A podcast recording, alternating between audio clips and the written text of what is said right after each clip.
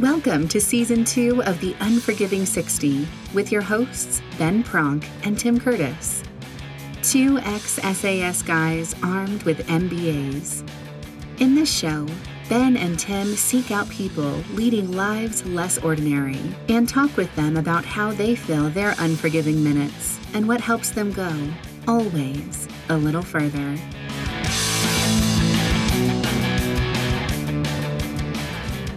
Part B of Courage Under Fire with Daniel Keighran VC.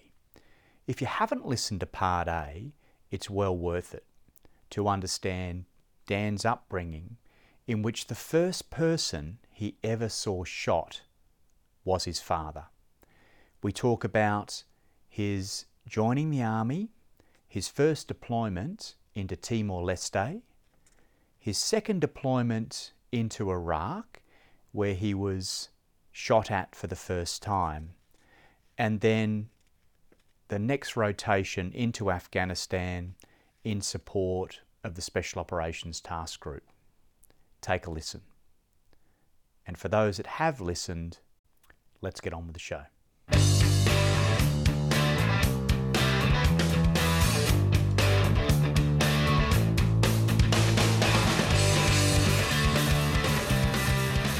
Out of Afghanistan after that tour, and then we go back in again in 2010.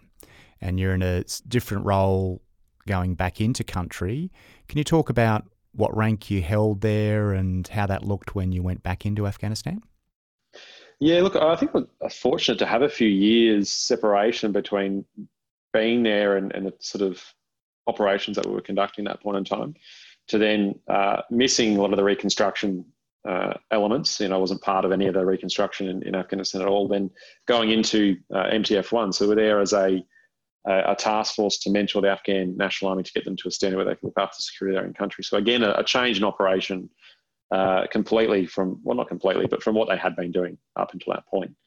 Uh, so for me, uh, again, I was sent across as I was a motorized corporal. They, they they coined it as. So I don't even know what the hell that is. Anyway, I was looking after looking after five vehicles, uh, and you know, it's just admin, just admin, mate. Looking after the supply chain logistics. You know, uh, moving from point A to point B again. Probably for the first three and a half months of that trip, uh, because I didn't really have a a spot for us, Delta Company or Combat Team Delta. So we were enabler. So if some of, if one of them, one of the uh, patrol bases where we were spread out um, needed a bit of extra support, um, Delta would go out and assist them with combat operations or a, a surge, if you will, of, of, combat power if required.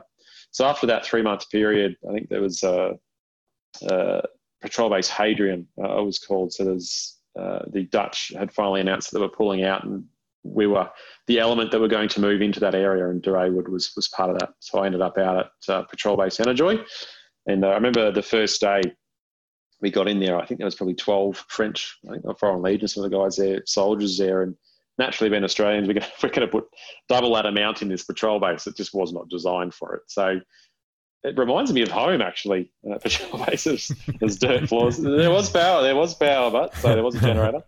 it was rough. It was really rough. It was, I think it was described later as the fringe of bandit country because no one had been up there, right? It's like, mm you go to I think it was a four two Northing, uh, and that's where the French had been patrolling to, and it's like oh we don't go past there because we get shot at. So they they just had this this understanding where well we'll do our thing, and you know if we go past that we'll get shot at, so we won't go past that. So that that was the unofficial agreed sort of you know uh, designated fire line in, in, the area of operations. So naturally we will walk past that the first day we're we're in in area, and yeah, sure enough, we got shot at. So we knew we knew that it was a high threat environment, but they, you know, we hadn't really had the IEDs filter out to this part because there was no operations out there. Like they hadn't really been conducting operations in this this area. The the one time they took a couple of vehicles out there, you know, unfortunately they took casualties, coalition casualties there, where it blew up a couple of Slovakian vehicles. So so they, they were still up until that point, but once you got past past the actual patrol boats, no one had been up there. Um, so it was, again, exciting times. We had no manual or had no sort of, you know, I wouldn't say plan. We had a plan, let's be honest, but we had no idea of what we were getting ourselves into uh, because no one had done it before. We didn't hmm. even know. I remember our sergeant going, mate, I don't even know how we're going to get resupplied. We just, you know, we, we just hoped work it out. Yeah, yeah, right. We just we did. We just made it work, right? Just the the old Aussie way of going. let's have a crack, and and we had a crack and made it work. So the one thing you did know was that if you went past that four two northing, you were going to get shot at. Yeah. But a deliberate decision was made by the platoon commander and the section commanders that we're going past the four two northing. Why was that decision made? Uh, look, that's an easy one to answer. So it was always Afghan led. So the Afghan Kandak uh, was their call. That's what they wanted to do. So the operational oversight was, was in fact in the hands of the Afghan National Army. And we were there as a supporting element, whether it be manpower assets. And, and most of the time, let's be honest, it was, you know, it was the fixed wing assets or our JTACs to bring, you know, to bear required um, uh, assets, I suppose, to deal with the threat. But look, we were there to to, uh, to train them, you know, teach them, you know, tactics, techniques, procedures, all that sort of stuff. But for them, it was Afghan led. They wanted to go up there. They wanted to clear it out. Uh, you have to check this fact, but I believe it was also the the birthplace of Mullah Omar. So that's the spiritual leader mm. of the mm. Taliban. So. Mm-hmm. My understanding is that it, it, was, in fact, his birthplace up this valley. So, therefore, you know, it was uh, associated with with a significant um, place for the Taliban uh, probably why it ended up being such a big contact when we when we fully got into there. Yeah. Hmm. So let's not quite cross the northing yet. I'm keen to just maybe reflect on that mentoring task. I think we've all spent a phenomenal amount of time in Afghanistan, and the Afghan people are an incredible group of humans. What did you learn from the Afghan National Army soldiers that you were working with? Oh, now it's going to be hard. It's going to be tough because I tell you what, we had some really good, really good soldiers that wanted to be there, that really loved their country, that wanted to get back on track. Then we had those that were there. I have no idea why they were there for a paycheck, maybe that would that would shoot up drugs. That would, you know, you'd have to check whether or not they were high before coming out on patrol with you. So there was two elements: those that love their country and those that would, I have no idea, feeders that were there that that just made things hard, made things hard for us to do our job. Mm. Now, you know, they were pretty good at, uh, at, at sending us a number of soldiers each day that were capable, uh, and they'd pick, they'd, you know, they'd have 20 something soldiers there and they'd pick 10 soldiers to come out on patrol with us. Um, it was a pretty loose, loose agreement at that point in time. Um, they had a number of commanders go back and forward, and I, and I won't talk about the, the, the, I suppose, the politics that were going back and forth at that point in time with the Afghan National Army. But it was, it was frustrating most days. Let's be honest. So we're there to do a job, and we're there to, you know, we're there to support them. Let's be honest, it's it's their country, and mm. for them not to sometimes some of the behaviour that I saw, if I it's yeah, it's tough to to get behind them and to to get engaged and to to get them get them going when when it, it was a bit of a chore some days to do that. Um, and I'm trying to get my chronology right. Had the green on blue attacks started? So the green on blues were when the um, partnered Afghan forces, uh, rogue elements within them, would turn on coalition forces. A number of Australians lost their lives that way, but hadn't quite kicked in at that point.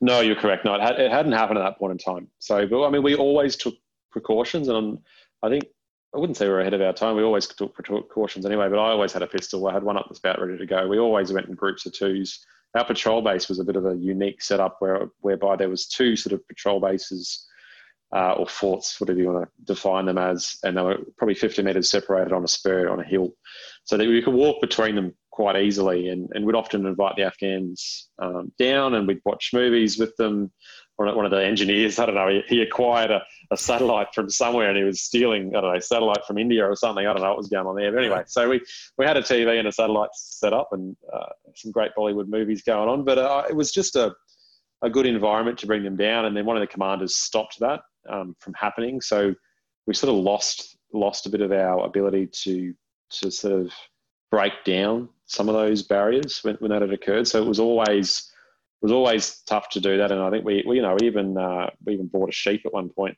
um, and, and slaughtered a sheep to show our goodwill, and we all helped, you know, you know, get involved and and look, you know, we tried really hard to to break those barriers down, and, and we'd do it daily.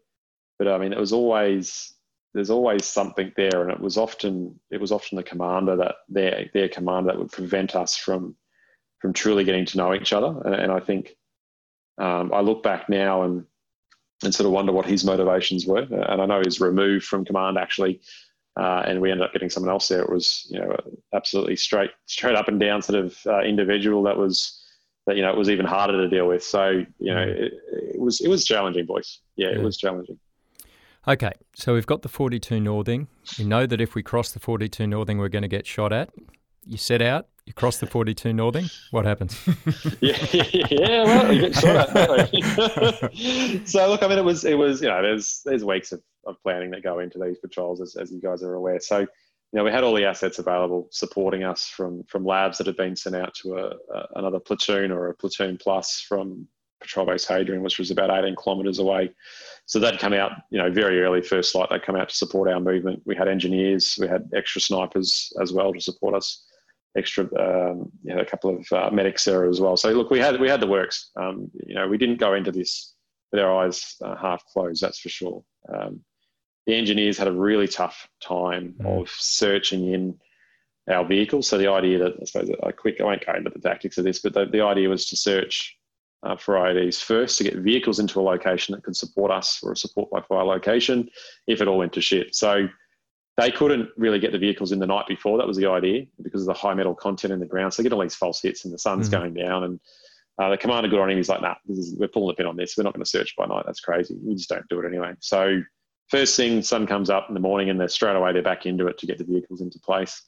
Probably blew out our timings. We're out two hours um, to, to actually do this patrol whilst that was going on, whilst that search was going on, they noticed droves of women and children leaving the village. Now, I, would seen that in my, my last trip working with the Special Forces guys of, you know, up and up and leaving women and, and kids, and, and there's no fighting aged males to be seen. Not always did, did it kick off, but often, mm. often, often it would. Uh, so it was a, you know, a combat indicator that, okay, something potentially is going to happen. Um, you know, we, we, married up with our engineers. We, would left the patrol base. We had about 20 Afghan National Army soldiers. So we actually had all the Afghans this, this particular day. It was, you know, their mission. They wanted to, to clear this valley out. Um, we had our 20 odd soldiers as well. I think, we left like one bloke back at the patrol base on the 50 and the radio. Uh, so that, that was our int, uh, int corporal. So he was man, he was man everything. He was so, watching Bollywood. Yeah, Absolutely, he was multitasking like a like a like a madman later on, and yeah, when it all went to shit, uh, he he absolutely was the the man on the spot that uh, that got us fire support, that got us the comms back to to where we needed to get them. So hat goes off to him. He did a bloody good job that day. So from so the you know the patrol kicked off, and you know twenty Afghan soldiers, twenty Australian soldiers. We married up with another team that had come out that morning, so probably 18, soldiers or so. They, you know, had a had a sergeant, had a had a, a captain there with a JTAC as well, had a sniper pair as well. So it was a it was a heavy, you know, platoon sort of minus sort of group that had come in to assist us. Um, the idea was to to walk or patrol through the village, clearance mission, um, key leader engagement end. So basically, meant we'd, we'd sit down with the you know the, oldest bloke in the village and, and chat about his concerns and what was going on. We hadn't had that opportunity yet, so that was our our task, rough rough task what we were trying to achieve that day. And as as we started, you know, patrolling along, it was pretty pretty eerie. Let's be honest. You know, as I suppose a scene out of the Wild West to describe it. You know, a few tumbleweeds going along. It's it's summer. It's bloody hot. But I was some reason carrying about forty kilos of equipment. You know, plates and you know frag and all bloody rounds I was carrying and spare gun ammo and everything else and radios and everything. So. I was pretty weighed down for whatever reason, just with a with a, an assault rifle. Um, but anyway, we we we got through the village itself, and our other support team was probably 500 metres behind us. And as I've come around the last building, there's probably two Australian soldiers in front of me, two Afghan National Army soldiers, sort of gone had gone slight right up a up a hill. And as I've come around one of the one of the buildings, and when I say building, it's mud, straw, dung construction, right? I've come around this building and someone's opened up with a, a PKM. Now I'm not sure if it was uh, straight at me, but it was the two guys in front, and it's literally struck the ground uh, to the left of me, you know, close, meter, meters to the left of me. I know, a good 20 round burst sort of striking the ground and hitting the wall um, to, to my left. So I've had the two Aussies go straight to the aqueduct and weapons up and start returning fire at this guy. He's probably 80 metres ish, 80 metres from my position, maybe 60 metres from their position. Two Afghan army soldiers are sort of gone high as I sit up the hill. And here I am going, shit, I'm sort of uh, in a spot here where I've got I can either go forward, which is was open as all get out and get into this aqueduct, or there was some sort of cover from the right hand side in an elevated position. I thought I'm going to go straight up that elevated position, get up on top, and fire down that was that was the first sort of thoughts uh, in my head. And uh, naturally, I've, I've, you know I've turned and, and run straight up this hill, sort of cover. I would say little yeah, yeah, it was cover. Got to the top, bloody idiot that I was. Adrenaline's up. I've gone too far. Clearly, I've just you know gone absolutely way too far, and here I am standing on this bloody hill and ex, you know clearly exposed myself like an idiot because it wasn't just that one dude there, was it? It was a well prepared attack. They were waiting for us. So I got arced up. I got shot at from several locations. So there was a, a, a river running down, a village on one side, river running down um, on the other opposite side of the, the village. There's all corn, dope crops um, further out. So from probably 70 meters out to 500 meters from several locations, they see me standing on this hill and start shooting at me. I just remember seeing after after after I get on my belly, and I, you know, I use I always say I've got a big nose, and I use it to great effect at that point in time where I'm I'm like, you know, you always hear those stories. I was literally shoveling my head into the ground and, and trying to crawl like a like a worm on, on, my guts, trying to get off the top of this hill as fast as I possibly could. As bullets start coming in, and there's like a wall of dust coming at me. I'm like, shit, what have I done? And I'm like, I've, I've bloody idiot. I remember saying that over and over in my head. You bloody idiot, you bloody idiot. Um, I got onto the radio very quickly and and uh, platoon commander as as they always are, always after information, and he's uh, sense it, Rip. uh, I'm like, yeah, it is. I'm like, it, it's like it's pretty serious. Uh, the boss comes and I said, "Yeah, no shit, boss." you know, it, it, we hadn't, you know, we've been in probably maybe ten uh, contacts to that point in time in that trip. So look, the boys have been shot at a bit. We were experienced. We knew, what, you know, we knew what to expect. I hadn't experienced anything like that, even even with my my time working with the special forces, where I think they dropped 16 500 pounders one day, like from sun up to sundown. But the volume of fire that hit me, I hadn't hadn't experienced anything like it. Um, I thought I was done for. So somehow I didn't get shot. I have no idea. I should I should be dead. Somehow I wasn't killed. Got off the top of that uh, off the top of that hill and or, or, back probably 10 meters from the top of it and, and got onto the radio. And the plan was for our LAVs. We had two gun cars there. We're to wait to be called forward. they didn't wait. They literally rolled up and started engaging targets straight away. Uh, they had their out to three three k, so they, they had their sights up and, and straight away into it. I remember calling it a rough fire mission when it was rough. There was no by the book for this one. It's it ended up being because I was split from a call sign and I was a mentor. Like I didn't have a, a team, uh, like a, an actual team associate. I was I was supposed to look after the Afghans and make sure they weren't shooting in the wrong direction, right? So I ended up being a call sign down on the hill, uh, and, and I've called a yeah called a quick fire mission in for um because I couldn't work out. I remember seeing um, as I'm lying on on the ground. I remember seeing the strike of the bullets uh, hit the ground and as they're falling around me. I'm like, where the hell is that coming from? And it was from an elevated position, and and because it was a mountain range to my right hand side. To this day, I have absolutely no idea how someone got up there, but sure enough, there was there was a couple of guys up on this bloody mountain range, and they were firing down at me and the LAV sort of swung around, traversed around, and engaged. And as soon as they did a couple of um, couple of uh, runs up there, they, they stopped firing from that location. So either scared them away or, or neutralised the target pretty quickly. So that's sort of how it all kicked off, mate. Yeah. But then you repeatedly expose yourself in order to identify where positions were so you could bring fire to bear? Yeah, so it's probably half an hour into it. So, you know, the, the word comes back, you know, our snipers moved forward uh, to a position. I ended up with probably 10 Afghan National Army soldiers with me on the hill. So our Lance Corporal, uh, Wooly, he, um, you know, turning on the spot, sort of sending guys up to me. They had uh, RPGs and, and PKM, so machine guns, and I'm, you know, getting rough, a rough sort of Afghan fire line set up. Um, making sure they're not shooting at our boys. And uh, the guys were assaulting forward in the aqueduct. So the the, the boss said, look, let's have a crack. Um, so we ended up having guys get into the aqueduct and start pushing forward. And then I'd walk my fire uh, along the aqueduct to, you know, in front of them, you know, 5, 10, sort of 15 metres as they're, as they're going forward. So they're, you know, they're gaining ground. Um, but I, you know, it was probably, as I said, probably half an hour into this. And so it's all, everything's shaken out. Um, that I I remember looking over to my left hand side. I mean, I think it was a scream even, which I thought was so bizarre. Um, I don't know what caused me to look, but something caused me to look over to my left hand side. And I remember seeing my mate, uh, Jared, um, and he, he was lying on his back. And I thought that was so peculiar. Uh, so he was one of the supporting teams. He was uh, call sign of 4 3 Charlie, and he was at 500 metres behind us originally. And their idea was a a flexible sort of team that could plug and play where required if, if required, and it was rear security sort of thing. And they were called forward within that half an hour, and they'd run probably 500 metres. It's Afghan, it's 40 something degree heat um, through the aqueducts. It was the safest route. You know, there could have been IEDs in there, but nah, highly unlikely. The waterproofing required and everything else associated. So they, they thought they'd go straight through the aqueduct. And by the time they got to our location, they're pretty pretty fatigued. And uh, Jared's grabbed a gun and he's run up the hill, pretty much the same spot that I nearly got killed in the first sort of opening rounds. Mm. And I've seen him there lying lying on his back, and I thought that was just odd. And I heard heard the call over the radio he'd been uh, hit in the arm. Uh, once I heard that, I didn't really think much of it. I'll be honest, because guys have been hit, and you know, over the years, when you hear arm and being shot, you sort of straight away think it's minor. Well, I do anyway. Going, he's got mates there, he's got a medic there, he'll be sweet, he'll be back in the fight in no time at all. But I mean, that wasn't the case. I had an Australian gunner with me as well, and he was in, engaging targets as, as best we could. It was getting tough to identify targets.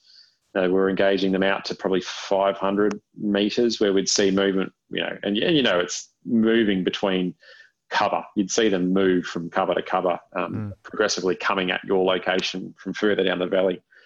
Um, but as this is going on, I, you know, he's still engaging target. I remember looking over to my left again, for only, you know, 15 seconds or so since it's happened. And, and there's, there's a, a group of boys that have got to him pretty, pretty quick and they're, they're nuding him up on the hill. So they're ripping his body arm off, ripping his clothes off.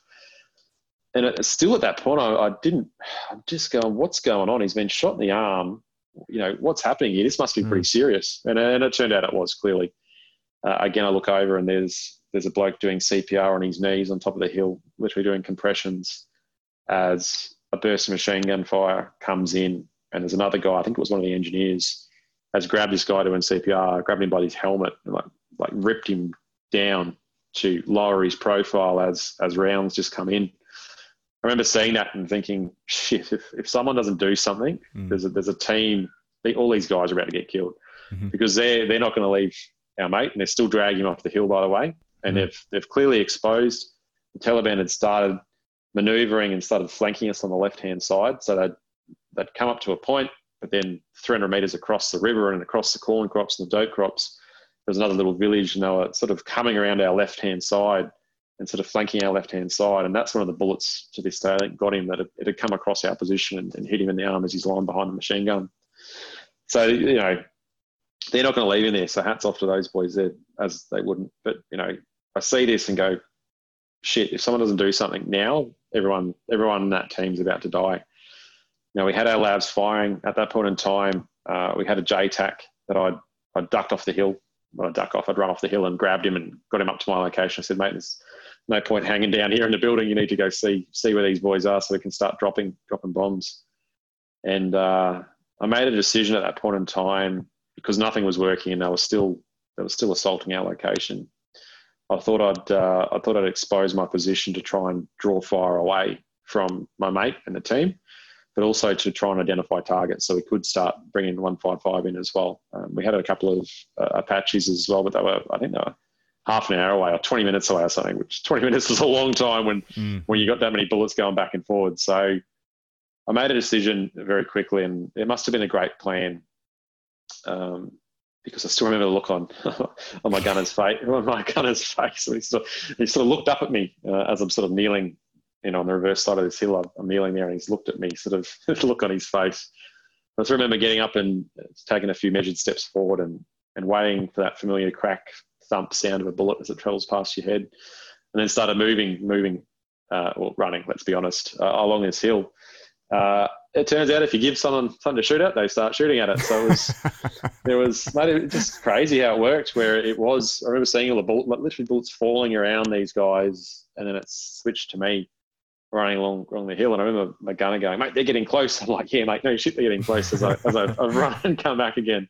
But uh, you know, I wasn't. You know, people ask me what was going through my head. I when I I was fearful of, I think, letting people down. I think I was fearful of not doing something. I think that's what my fear was. I wasn't fearful of of, of dying or, or getting hurt. I, I, justified that by I had plates on front and back. I had Kevlar, and I thought, look, I hope I just take one on the plate. Uh, but I had faith, and I had absolute trust in my team. I absolutely knew that they would grab me and drag me off the hill if I took took a bullet. And and I knew there was a chopper coming in already to grab grab my mate had been shot as well. So I think that's how I justified what I did. And I, I did a number of runs. I think it was three, four runs in total. The fourth one back to to help my mate out, but it was working. It was a crazy thing. It, it was started working, so I, I just kept on doing it until, until we got to a position where we could, you know, we could move him to the helicopter that was coming in. And do I remember that you were always a pretty good runner anyway? Was this added motivation to, to run and sidestep a bit quicker than you ever had before? Uh, I mean, well, it's like you, you know, you, you start off as a start off quite quite quickly. Let's be honest. then you see, you know, you see some, you know, you're, you're seeing things fall in front of you, so you're, you're slowing down, and they're behind you. Then you're like, shit, I'm committed now, so just keep going. So I don't think there's a a correct pace associated with someone running along as I'm shooting at you, but uh, so uh, mate, yeah, look, I, I, I guess should, the, I should be dead. I guess the correct pace is the pace that sees you not get shot. So mm. you, you must mm. have nailed that. Yeah, look, I, I mean, I, I don't know. I, I, again, I should have been shot. I should have. That was. I look back now, from a tactical point of view. If I had have, you know, had I got shot in the arm or the leg or something like that, it would have taken another team out of the fight to come and grab me. So I mean, I look at it now and at the time, and I was aware of that. Going, this is, you know, if I get hit, this is pretty stupid because it's going to take more elements out of the fight. However, nothing else was working. So, you know, I still stand by my decision because it, you know, it ended up working, but it could have gone pretty badly if I had got hit. So, Dan, with the benefit of hindsight, and it, it, clearly wasn't until a couple of years later that all of this sort of came home to roost, if you like, um, mm. that was the moment that, that changed your life. But after that event, in the immediate aftermath, were you aware of the significance of what had just happened?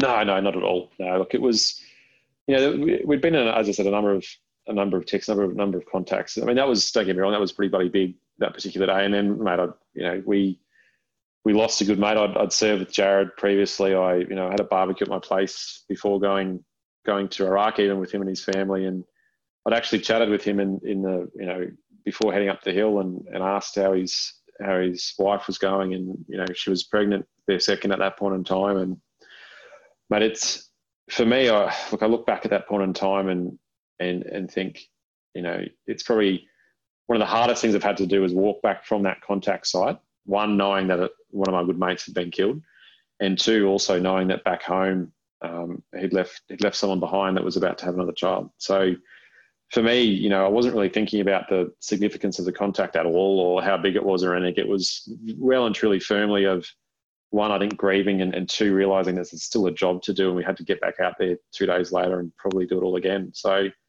I think it was just a like a that was you know, the 24th, and now we've got the 25th. That was the mentality at that point in time. Yeah.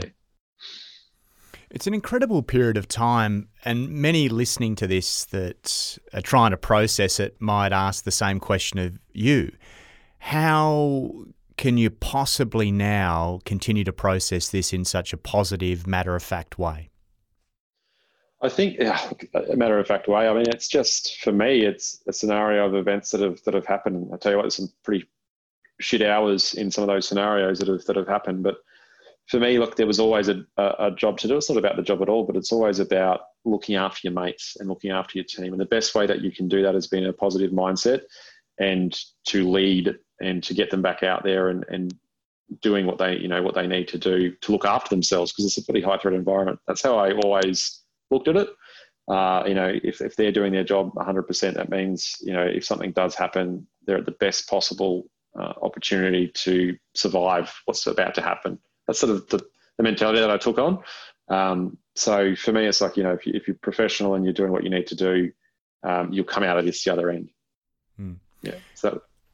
And and leaving Afghanistan, how was the feeling amongst the team having lost lost Crash, um, yeah. but done some incredible things collectively? But it, look, it was a, it was a it was a tough deployment for defence in general and, and across the board because there was there was ten there was ten soldiers, you know, that that deployment, and not all of them were, were MTF one. We know had the, the number of the SF lads as well. And look, it was just a it was a it was a shit time of of of year, and it was it was I think it was tough for everyone to lose so many people that that we all knew.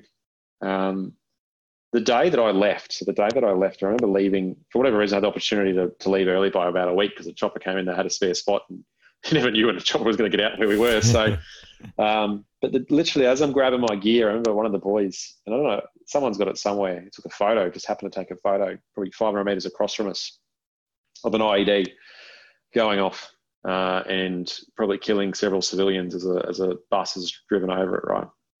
So that was the day that I left. I remember leaving as IED's probably killed innocent women and children because of because of the blow that the Taliban had been dealt in that, that area. And, and we did. We, we did blow them, you know, we did deal them a, a, blow to their morale, to freedom of movement in that area, absolutely. And as a result of that, they started using IEDs in the area. And the day I left, you know, they killed innocent women and children. So, you know, a job uh, left unfinished, absolutely. Uh, and for us, you sort of, for me now, I, I sort of ponder, you know, the, the, lives associated with loss associated with the operations over there and where the country is now. You know, I try not to think about it too much because mm. you know it's it's mm. not a not a positive uh, positive sort of thought uh, process that that occurs in that space. Yeah, and I think nationally, I think a lot of veterans are, are probably looking at that same sort of thing. And I, I think to your point earlier that um, you know there's always going to be politics behind these decisions, and and I always found it quite opaque as to you know well exactly what is the in order to here you know what is the purpose of what we're doing mm. but ultimately um, it does boil down to to working with your mates and doing a good job um, in those difficult circumstances yeah look look absolutely but i i would look let's let's make it absolutely clear. Like, oh, of course, I wanted to go overseas. I wanted to mm. serve. I, you know, whoever the government of the day was that sent us overseas, absolutely. But I mean, I, I, always look back. I was there for the guys I was with, for the girls I was with, for those in uniform. I, I wasn't there for some political agenda. I was there because of my mates were there and my team was there. Mm. So back to Australia, and ultimately out of uniform. Yeah, look, I I, I was. I discussed it uh, about leaving before that trip. So I had a number of I had had a number of injuries up until that point. So my, my hopes of, of going over West or whatever were, were dashed. I, you know, let's be honest, I'm, I'm a realist and, and realised my body wasn't up for it. So uh, there was nothing else that I wanted to do in defence. So I I uh, had a clash with a uh, we'll call it middle management in defence, and and honestly, if if I didn't have that clash, who knows where I would be now? I may still have been in defence because I, I spoke about leaving. I couldn't do what I wanted to do. However, I was looking at doing you know other there's other opportunities within defence because you know I did I still did love it. But uh, there was one individual that uh, absolutely, if there was a coffin and there was nails, he put the final one in it, and mm-hmm. and I uh, I put my discharge in, took my long C service not long after um, returning from that deployment, and uh, and that was it for me and my, my full time career in defence. And so, a couple of steps later, you find yourself working on a mine site for a drilling company in a little place called Kalgoorlie. Let's talk about that uh, transition a little. Yeah, look, the transition, goodness, it wasn't smooth. Let's be honest, boys. Like I, uh, I made the decision to get out. Absolutely, uh, I probably applied for forty jobs in Brisbane, right? I didn't, I didn't even get a call back. I didn't even get a look in for my CV. So I couldn't get a job. Couldn't get a job in Brizzy at the time. Uh, and I uh, had a mate that I'd, I'd, served with in Iraq and, and actually did my ROCL uh, over in Ireland and, and, Europe. That's a different story with him. And uh, and he's he was over in Kalgoorlie and he was dating the boss's daughter of a drilling company. He said, "Mate, come over. There's plenty of work over here." So literally, that's that's how I ended up on this adventure to go to Kalgoorlie.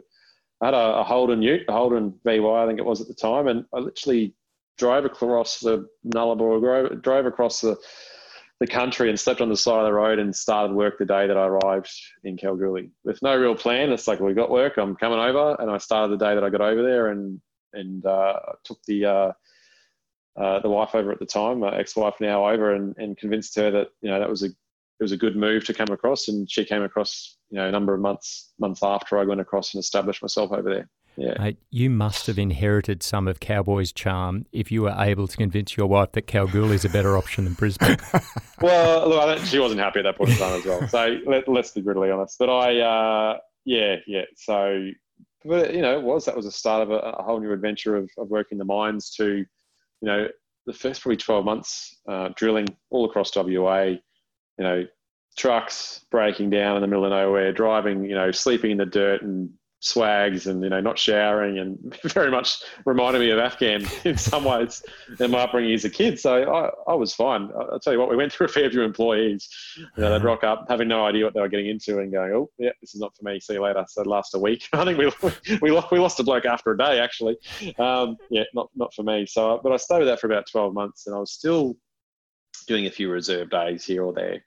Not not really uh, engaging that much, but the social the social aspect of uh, our reserve unit in Kalgoorlie was pretty bloody good. So I uh, I did maintain my links there, and one of the guys was working in an underground uh, mine, and he was a, a, shift boss at that point in time, and he convinced me it was a good idea to go underground. Uh, mate, with my skin, I thought it was a good idea as well. So I uh, I decided to take up that that opportunity, and I started driving the haul trucks, and then naturally progressed to to blasting, blasting hard hard rock in the gold mine. So I did that for for a number of years.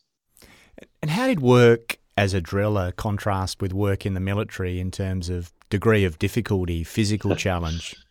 Repetition, I tell you what, it's uh, depends on what you're doing. So it's on an RC rig, so that's uh, rotation and, and air. And anyway, literally, sample comes out, you get a bag, you put it under it, you catch that sample that's you know drilled out of the earth's surface, and you pick up that heavy bag of rock and, walk it over, and then you do it again, and do it again, and do it again, and do it again, and you know put a rod on occasionally if you've gone down three meters or however long your odds are, and yeah, look, a lot of repetition, small teams, remote locations, a lot of freedom uh, to make decisions, a lot of problem solving, you know, breaking down, making things work, mechanical, you know, solutions to just keep going. So look, I, look, I enjoyed it. Yeah, I did hmm. enjoy it.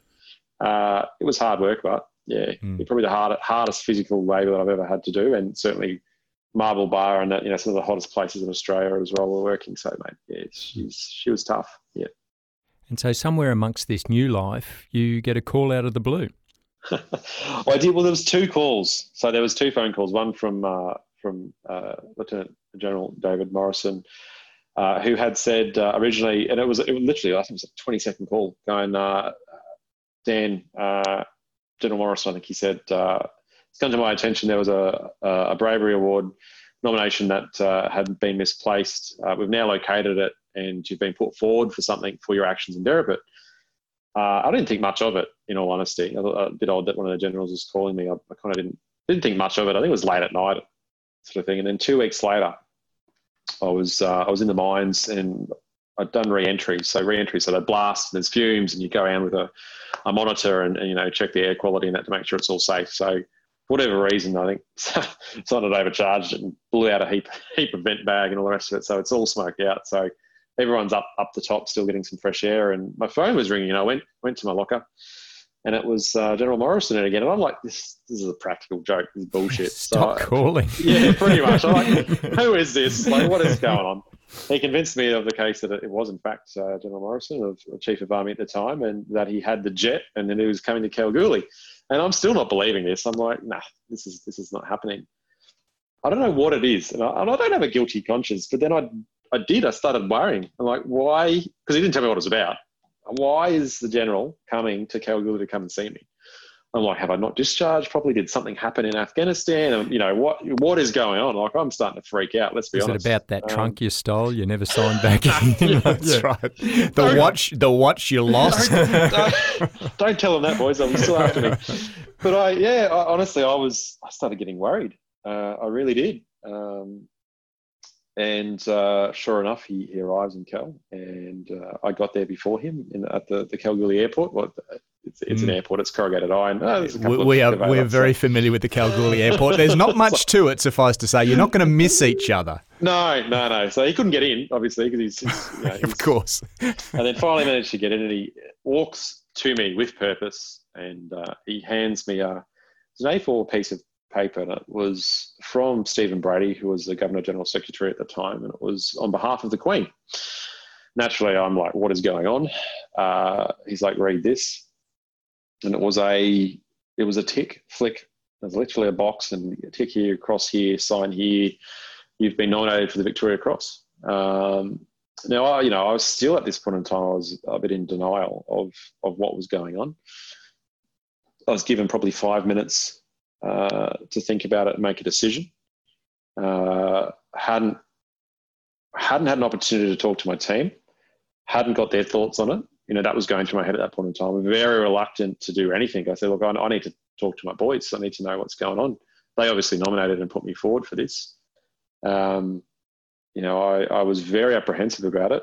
Uh, and then I remember talking talking to, to Morrison about it and, you know, signing signing on the line and, and walking away. And he literally grabbed grabbed the piece of paper and he's off to another meeting. He's, he's you know, we'll be in contact. That's sort of how it played out. I was sort of left there, standing there as he's, as he's flying off, going, "What is going on? What's just happened?" Mm. Um, without much context, without you know, without much support at that point in time as well of mm. of what had just happened and what was about to happen. But I couldn't tell anyone. I was under clear instruction. Someone would be in contact. I uh, couldn't tell anyone what was going on. Uh, you know, you know, we had people come across from Government House. Uh, they come across to our little our little shack in uh, Kalgoorlie, and you know, in our in our house, and explaining what's about to happen, and you know, having to invite people and then not tell them what it was about. Uh, you know, calling my mum and, and family and, and close friends that were still serving and, and those that had got out going, I really need you to come to Canberra in two weeks' time, uh, but I can't tell you what it's about. Uh, someone will be in contact to organise you some flights. Uh, that's all the information I can give you. And literally, that was it. Mm. needless to say, I've got a good good group of friends and family because they, they took that at face value and jumped on a plane and rocked up to Canberra, uh, you know, the, the day of the investiture. Mm. Um, I'll, I'll, go back a step and, you know, the night before the investiture, my family and that got there that, that night. And again, I love my mum so much because we were sitting around and I, I made the announcement the night before um, that I'd been nominated for the Victoria Cross and tomorrow I was going to get invested with it. And I remember my mum was sitting there pondering something and then she's like, she calls me Danny, which I still hate to this day. But anyway, she calls me Danny. and, uh, and she's like, oh, Danny, that's, that's, uh, that's what they awarded in the movie Zulu. So her favourite movie Zulu, and there was five VCs awarded into it. So she had no idea what it was until yeah, until that point in time, and then the, so the penny dropped, and yeah, no, it was it was a it was a pretty special moment. And your dad was there, and you thought for a moment that he you might see him for the first time ever in a suit. Oh mate, look, he rocked up. So we told him to yeah.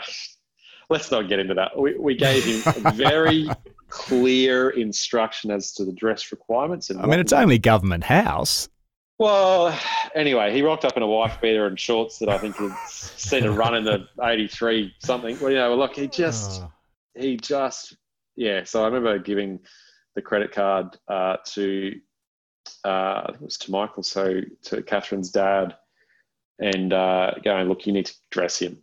So went to Myer, got him a suit, got him shoes, got the whole, you know, full full works. I think he, I don't think he even had a carry on bag when he got on the plane. Anyway, so so I dressed him the and my and my and my mum and, and my sister as well. So uh, made them made them feel special and, and got them ready for, for the next day. So mate, it was just just drama after drama sometimes.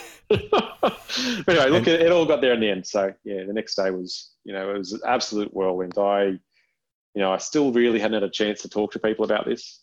Well, I hadn't hadn't talked to anyone. Mark Donaldson had given me a call that week, and Ben Roberts-Smith uh, as well uh, had uh, had sent me a letter actually somehow because he was in Afghanistan again, and he, he managed to to write me a letter and, and sent me a letter across that was there waiting for me. Um, you know, talking about sort of I won't disclose what I was talking about. But anyway, mm. so I'd had those those contacts from those two boys, and you know, all supportive. Go, mate, we're here for you. You know, you, you honestly don't know what you're about to to get yourself into.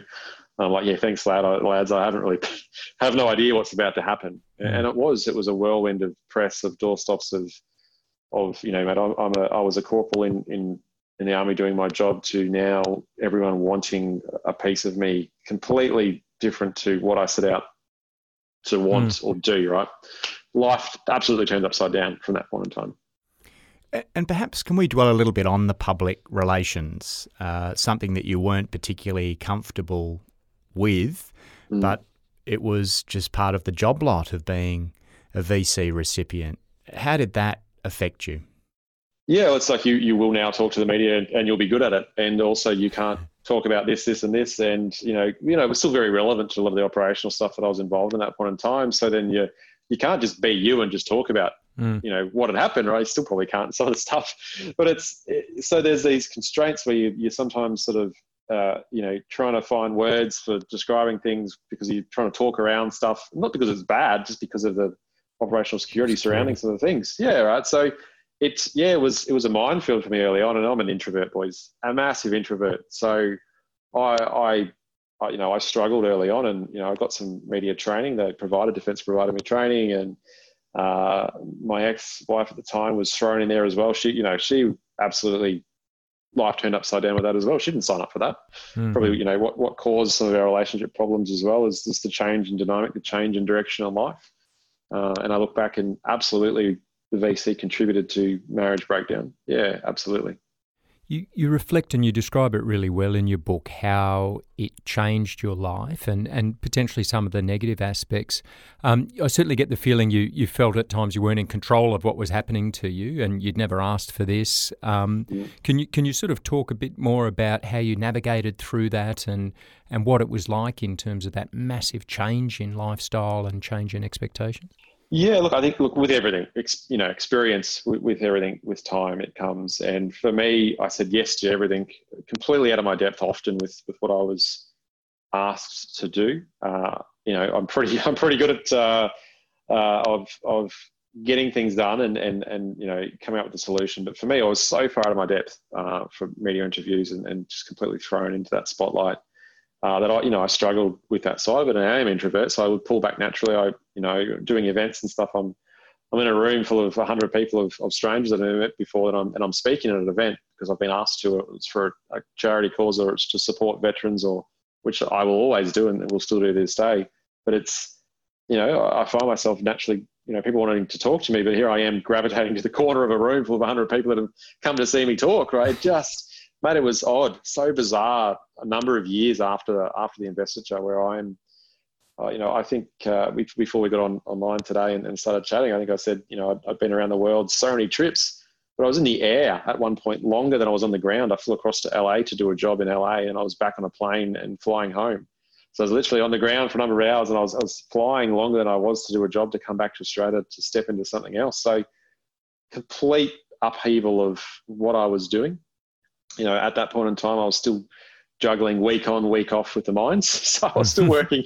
I was actually working a full shift of you know whatever eighty something hours, doing a, a shift to the mines, and then and then my week off. Well, it wasn't a week off. I was just under the pump, you know, traveling and, and mm. doing all these other other things and supporting causes and and yeah, I really you know my mate Marcus, their manager Marcus Randall, and uh, he had a chat with me at, at some point there. I can't remember exactly what it was or when it was, but you know, he's like, mate, you're you're gonna burn out. You keep doing this. You know, this is not good for you. I can see a physical change in you. You know, you're withdrawn. You know, you, you need to start making some decisions um, about where you want to go and what you want to do. Um, because I can't have a mining career and then do all these other things. Yeah. I mean, I was making it work because I always make it work, but it wasn't wasn't good for me and it wasn't good for my relationship clearly. Mm. So uh, so I made the decision to to quit the mines not long after that, and I end up on the the speaking circuit for a bit, and I uh, was very fortunate, very fortunate. So you know, spoken about some of the I suppose less positive things with all of a sudden receiving a you know being recognised and having a public profile, but you know it got you in front of people as well. So there's opportunities that have been presented from from these things. And uh, Kerry Stokes uh, was on the chair, is the chair of the Australian War Memorial on the board, I remember having a chat with him, going, you know, what do you want to do one day? And I, I said to, you know, offhand comment, I had no idea of the significance, and I didn't actually know he was on the board at that point in time, or the chair of the board. Uh, I said, you know what, I'd like to see myself uh, running the War Memorial in 20 years' time. Hmm. Uh, probably two weeks later, I, I, got a call from the Minister of Veteran Affairs going, "There's a spot uh, available on the board of the Australian War Memorial. Um, you need to, would like you to apply. I think it'd be a good fit for you as a contemporary veteran to be part of that." Um, so I think that was probably the first time where I sort of realized that, you know, all these different people that I've been exposed to and opportunities that were there, you know, I certainly hadn't taken, I wouldn't say taken advantage of them, but I hadn't, hadn't pursued them. I hadn't looked at them. I hadn't thought of them seriously uh, until probably a couple of years after the investiture, mm. where, where I started realizing that, you know, here I am in this doing everything, you know, what do I actually want to do? And it took me a few years to work out, you know, where I wanted to sort of go after the whirlwind of, of what had happened. Yeah. and another person that it got you in front of was Dame Quentin Bryce. yeah, look, it was. I, I have so much time um, for Dame Quentin Bryce, and I caught up with her uh, a couple of years you know, after the investiture, and she'd, she'd stepped down um, from her role uh, as the, the Governor General. Uh, catching up with her uh, as you do, and uh, I didn't realise that she had an office uh, at QUT, so Queensland University of Technology in Brisbane, and that's where she was had herself based. And she goes, Dan, what are you doing with yourself? And I said, Oh, look, I'm you know I'm doing this, and that I was I started working in the defence industry, so I was doing a few jobs here and there within industry, but uh, you know trying to give back in a way. You know, I I joined up when I was 17, and I and I wanted to try and fix some of the things I saw. I wouldn't say were wrong, but if I could influence, shape, or change, say in the equipment space or or something mm. like that, I, I really wanted to do that to make the lives of those that were serving better. like I still am very focused that I'm, I'm in defence industry now, and that is that is why I do what I do because if there's an opportunity for me to better to help someone that's doing it tough out there, that's you know doing their job, you know, in a foreign country somewhere, and I have the ability to to be able to influence a decision where they it makes their life easier or they they've got the equipment they need. Yeah, I'm all for that. But for me at that point in time, it was very much of you know I was just trying things here and there. I was working for Channel Seven for a bit, uh, you know, an occasional guest presenter. So that was that was a bit of a, whirlwind there as well. Uh, but she asked me, Dame Quinn Bryce asked me what I, what, where I was going and what was next. And um, she posed the question to me, had, had you thought about further education? And look, I hadn't. I really hadn't at that point in time. I hadn't needed it. I'd, you know, I had made a plenty, I made plenty of mistakes in the, the years after the investiture, absolutely, of you know business decisions and other things because I, you know, I just didn't have the foundation and understanding. You know, a, a lot of steep learning curves there, that's for sure. Mm. But um, but yes, we had that conversation, and I think the next day got an email from I think it was Glenn Murphy, uh, the uh, QUT business director at the school, and he goes, "Mate, I want you to come in for an interview. Um, you know, Dame Quentin Bryce has uh, said that you're interested. I'm like, it's just just taking on a life of its own. Uh, so within a matter of weeks, here I am uh, doing interviews and that, and, and, putting paperwork in to be accepted, or I got accepted finally to to do my executive masters of business uh, and admin. So I uh, I finished that this year. So two and a two and a bit years of study. Uh, someone that was a grew up in the bush and you know finished oh, I finished year twelve at least, but I had never done anything like that. I'd done a number of short courses and blasting, you know, this and that. Mm. You know, I did my advanced diploma of leadership and, management and uh, diploma of project management. So a lot of that was recognition of prior learning from my, my time in defence. So complete change in direction, writing like I've never written stuff like that. You know, assignments and classes and I don't know which way I was up sometimes. And you know, by that time, you know, my relationship had broken down, and I've I've got a beautiful little boy Jack, uh, who's who's now three years old. So I'm, I'm juggling uh, juggling uni weekends and and uh, you know uh, sort of time with my son. And yeah, mate, it was a tough couple of years, but I uh, I managed to get through and uh, and and finish finished it and and, and pass, I should say. yeah, that's right. It's awesome. what did you take away from the MBA? So much, so much. I mean, I use. I think I look at it as like a it's a, handbook of frameworks or, or, you know ideas of there's I've got this this information there. If I need it, I know where to go and get it. So for me, you know, I didn't have that previously. I mean, I'd, I'd wing it. So for me, you know, I use stuff that I've learned throughout the MBA most days with my business dealings now with with Telus and defence industry. So so much, lads. So much from it. I, yeah. I couldn't I couldn't pinpoint one thing, but every single day there's something that I take away from it. Yeah. And is it safe to say that your book Courage Under Fire might not have been written if it wasn't for your MBA journey? uh, look, it is safe to say, absolutely. Uh, so Alex Lloyd, uh, who's another uh, podcast, uh, wait, I don't know when he started, pod, a number of years ago anyway, he started, he started doing a few podcasts and he asked me to be uh, on, on one of his episodes. I had no idea of his background at all. And I said, yep. We ended up chatting, ends up working for Pan Macmillan. probably he was in London at the time, so this is 12 months later. He was, he was over in London, working in London with PMAC over there. And I, uh, you know, started a conversation up with him because I was doing a uni assignment. And, you know, part of that uni assignment was negotiation. I thought, you know what, I'm going to look at what it would take to do a book and do some research. And I'll, I'll use that as a foundation um, for an assignment.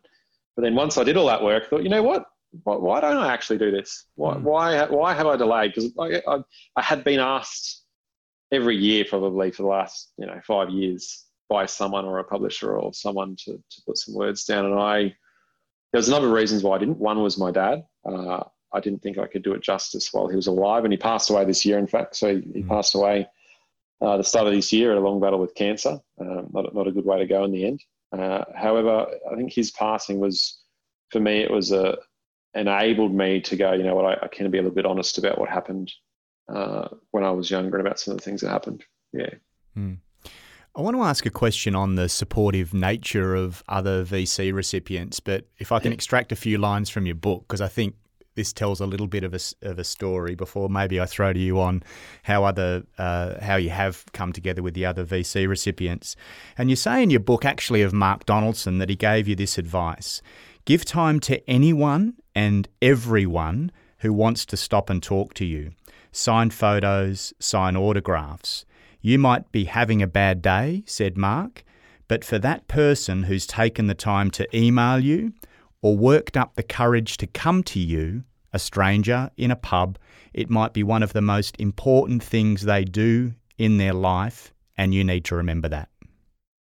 100%, absolutely. Uh, and that was also uh, words to that effect by Keith Payne as well. So the same thing. So that mm. both of them very early on said that to me. And I, hadn't looked at it like that.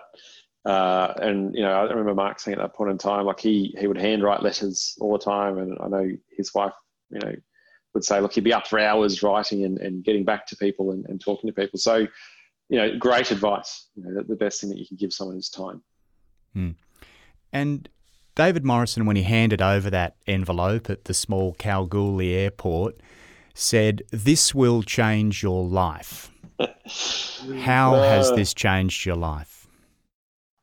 Look, uh, we spoke about uh, some of the things today, and there's been some ups and downs. And you know, I, you know, reluctant. I think reluctant hero. You know, I'm just doing my job. I'm not a hero. I still don't think I deserve the medal. I'll, I'll put it out there right now. I, I, still don't think I, I do. I should be dead for what I did. Uh, somehow I wasn't killed, and I was never alone as well. I think I've said that once today, but let's let's make that clear as well. I was part of a team, and I would be dead if it wasn't for my team and my mates. Uh, and I usually always start with that. So I'll make sure that's on the record because I know I wouldn't be here today without without their support. But it, it has it has changed my life, and it's been a bit of a roller coaster now. And I think the last few years, I think I'm, I'm more comfortable with with what it is, and I think I've defined my space of what I want to do. Uh, and you know that that is certainly helping people and using. If the, if the Victoria Cross enables me to, to use that as a platform to be able to help veterans and other people, uh, then I will continue to do that. In the book, very much, there's no uh, sort of fairy tale ending or, or sort of closure. You're, you're mm. not in a, a, sort of castle with the, the, the sort of dragon slain. But it does talk about, you know, I think a very realistic approach that, look, life is good and, and you've, you've got the, the next chapter to look forward to. What is that next chapter going to entail, do you reckon, Dan?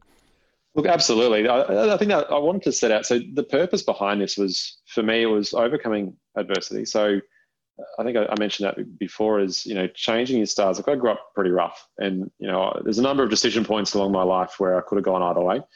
And through hard work, persistent, you know, persistency, I suppose, and then having also a bit of luck there and having some good mentors along the way and people that I looked up to has enabled me to, to well and truly, you know, move away from that, that kid from a, that grew up in the bush to, to where I am now. Now, for me, next steps for me, you know, I'm I'm working now in defence industry. I'm still trying to trying to do the right thing by those that serve. Uh, I've got a great partner now, um, so you know, life is moving on. Um, so you know, things things are looking up for me, and who knows what's next? I'll uh, I would say there, there will be something, but uh, I won't I won't tell you what that is. So. Wait out for the sequel book two. Maybe Courage Under Fire 2 by Daniel Keighran VC. well, this book is an incredible read. It's incredibly honest. I put it down twice, I think, uh, and it is amazing. It's out November 2020, Courage Under Fire, your book. And I can strongly encourage anyone in the run up to Christmas to grab a coffee, copy, grab a coffee as well. coffee and a copy. Um, incredible book. I appreciate the plug, guys. I, I, I, do thank you, and look, I've really enjoyed chatting with you today. No, it's been brilliant, mate. Thanks for your time. Thank you. Meanwhile, he's tripping out, so she takes the car.